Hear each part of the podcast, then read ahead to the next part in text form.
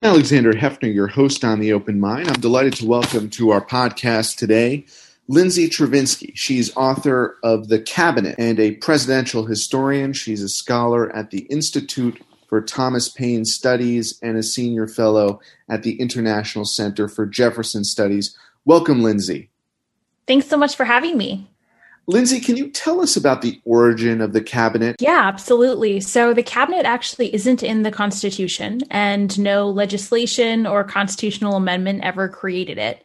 Instead, Washington, as the first president, created the cabinet two and a half years into his presidency because he realized that he needed the support and advice of a group of advisors that had not already been provided to him. Over the course of the decades since this informal kitchen cabinet, if you will, um, how has it been legislated, if at all, in considering these advisors to the executive branch? It's a great question. So, there's actually still remarkably little legislation on the cabinet. Congress is, of course, in charge of creating new departments. So, when they do so, they create a new department secretary, which usually means a new cabinet person. But the thing that's really remarkable about the cabinet is it's actually a, a really flexible institution. And so each president has the opportunity to create basically a new cabinet environment, new cabinet relationships, and a new way of doing things. And so sometimes that means presidents are going to be really close with a couple of cabinet secretaries and treat them as their, you know, primary advisors.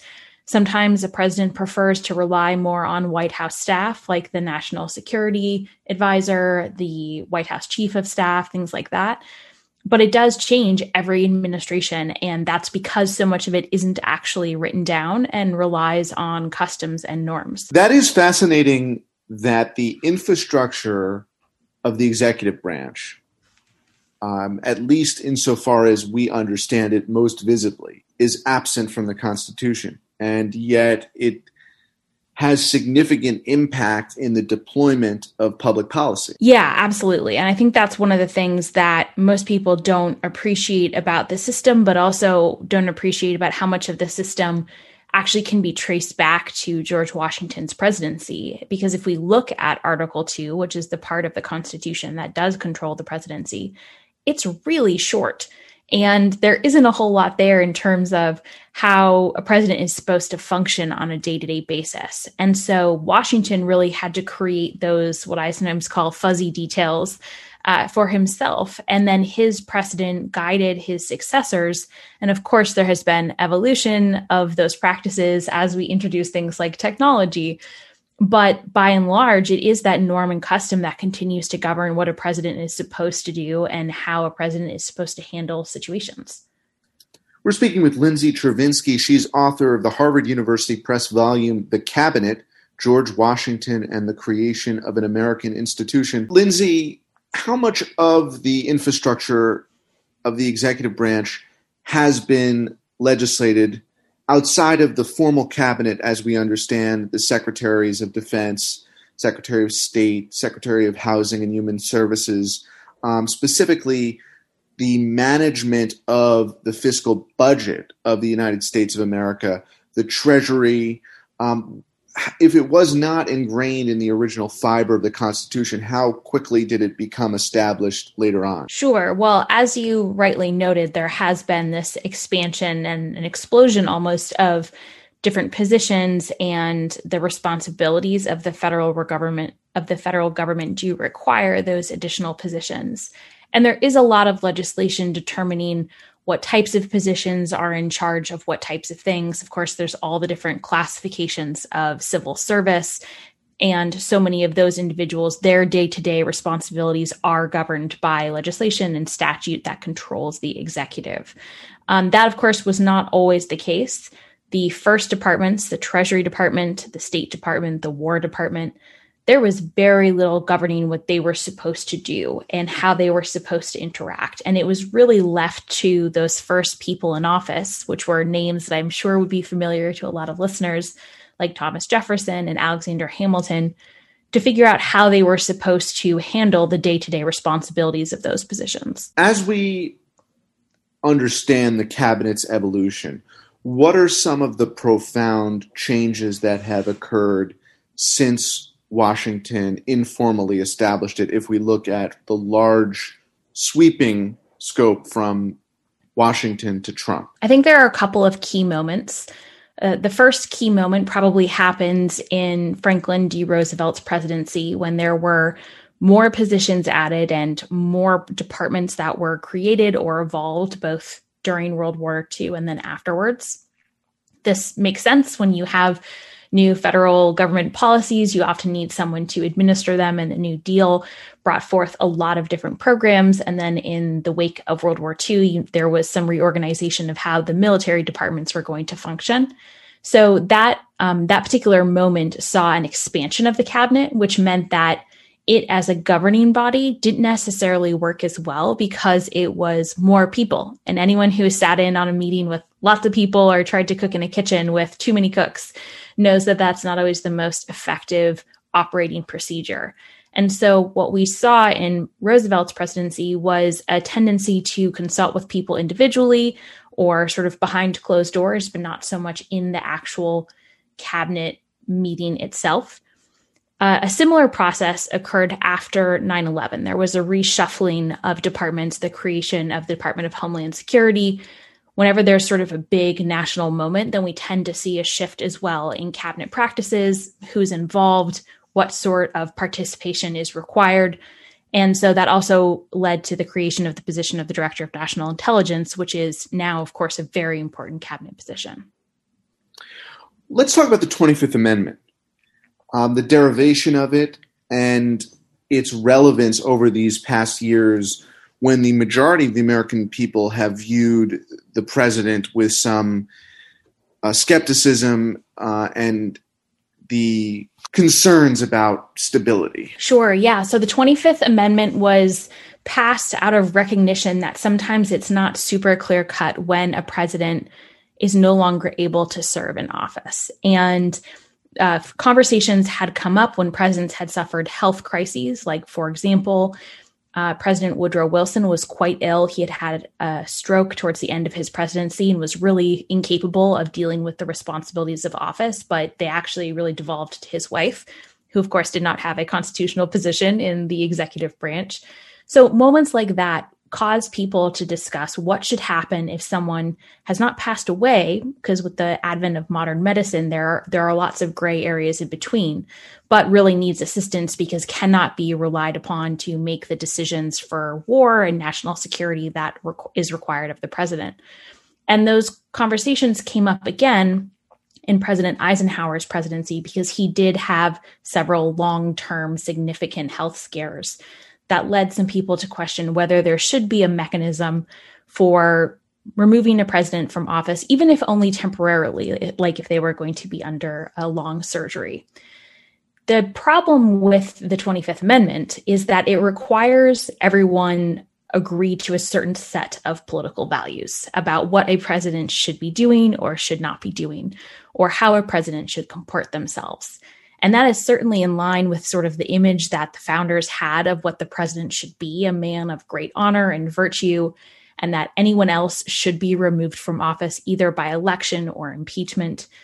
But that's not necessarily our political system today. And in the very, very partisan world we live in, people are much more likely to make a choice or vote out of um, political ideology and partisan ideology as opposed to what maybe objectively they think is the right call. As we anticipate divided government, um, we know that during the Trump administration, there were a number of appointments of acting officials, acting Secretary of Homeland Security, for instance. Um, and this went up and down departments and um, was largely the focus of the cabinet level, and not the deputy level officials.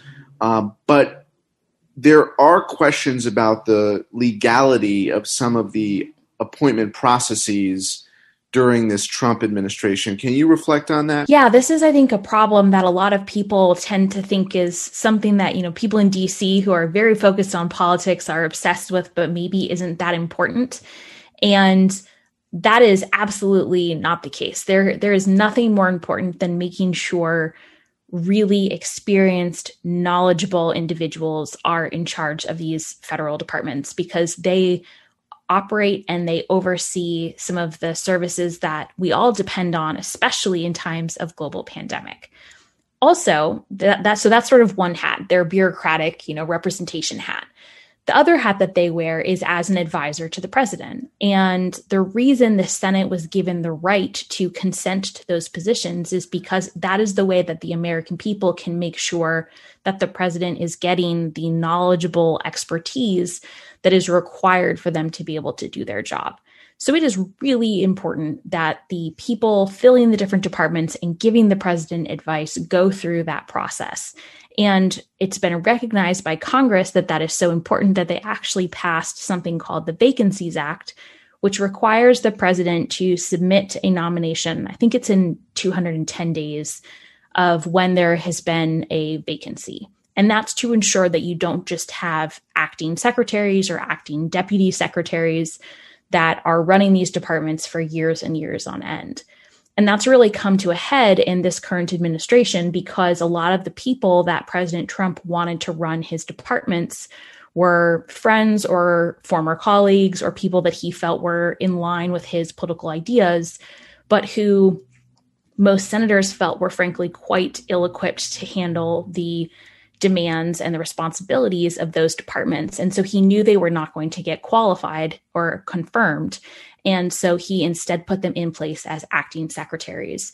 And the Department of Homeland Security is a great example where Chad Wolf had been the acting secretary for over 500 days, which was a record in US history.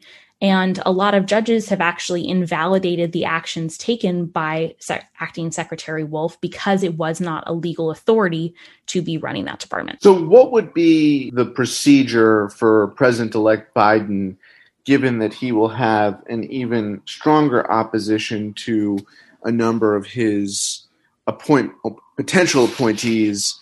Uh, when you when you think about the process that he could uh, potentially use to um, appoint representatives on an interim basis, um, or alternatively, if there is a legal path to um, interim acting appointments, what would that be? Sure. We're definitely in uncharted waters here, which, as a historian, I find it a little bit easier to write about history than to live through it. Uh, but this is certainly a historic moment because typically presidents are given, especially first term presidents, are given a lot of leeway on their department secretaries.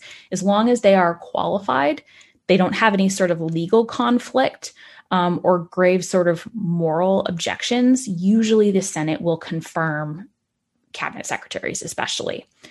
Now, Biden's in a little bit of a strange situation because Mitch McConnell um, has demonstrated that he doesn't really care about that precedent and might obstruct the nominations anyway, just because he doesn't like the secretary nominee's politics. The problem is that if Biden puts forward these nominees, they're likely to get the ones that he's suggested already, at least, they're likely to get confirmed because they are incredibly qualified and they do have the requisite experience. And so some Republicans will likely break with McConnell's ranks and vote to confirm the secretaries.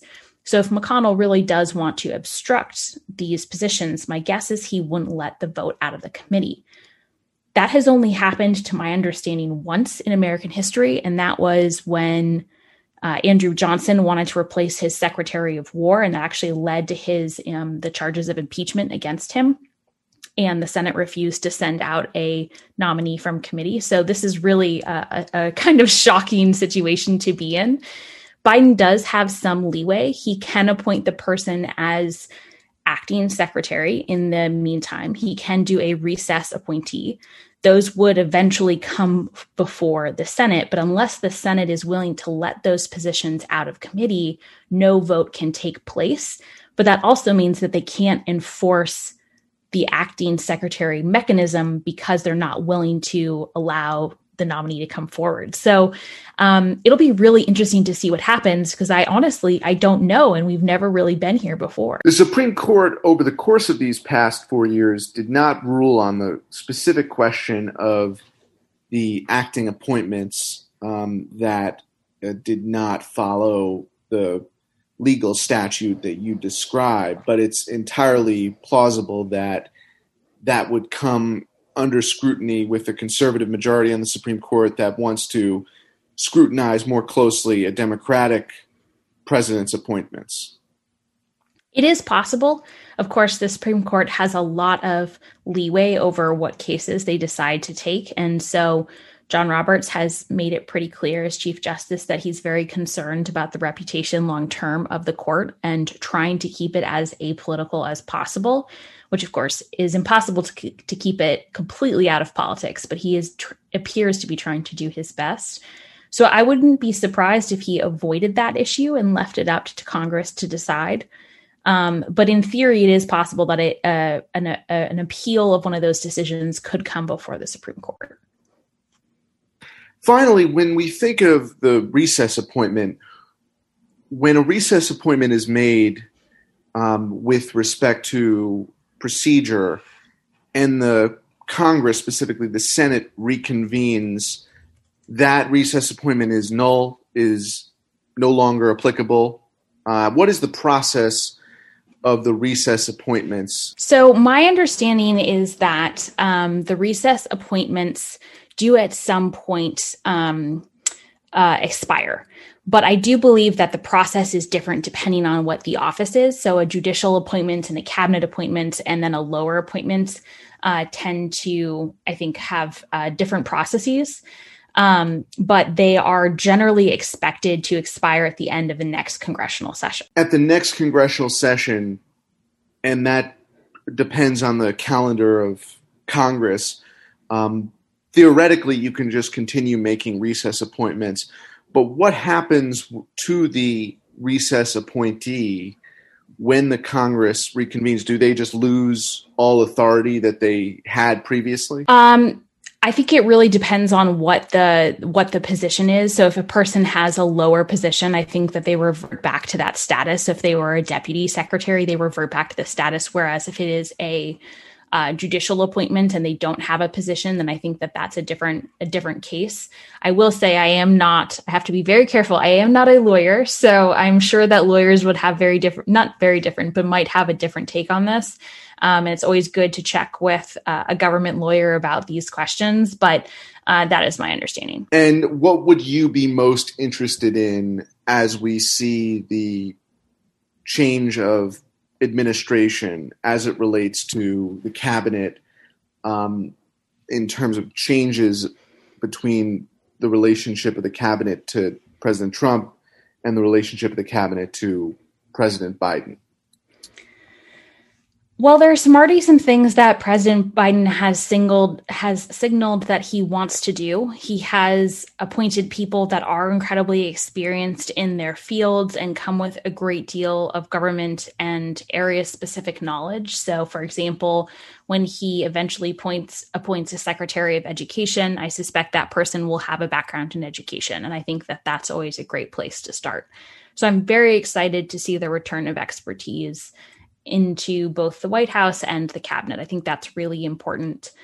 I would be very excited to see um, some continuity. One of the things that's been most damaging by um, by Trump's cabinet has been the constant revolving door of people coming in and out of office, and that's very damaging for the departments because it takes a long time for people to get up and running, especially at positions like Department of State and Secretary of Defense, where there's sometimes a learning curve and some institutional knowledge that has to be acquired. And so I'm looking forward to seeing people hopefully staying in those positions a little bit longer, being able to provide some calmness, hopefully restore some morale to places like the Secretary, or excuse me, the State Department, where there's been just a big exodus of civil service positions. Um, and that's, I think, very damaging for the country, both for our security, but also our position worldwide.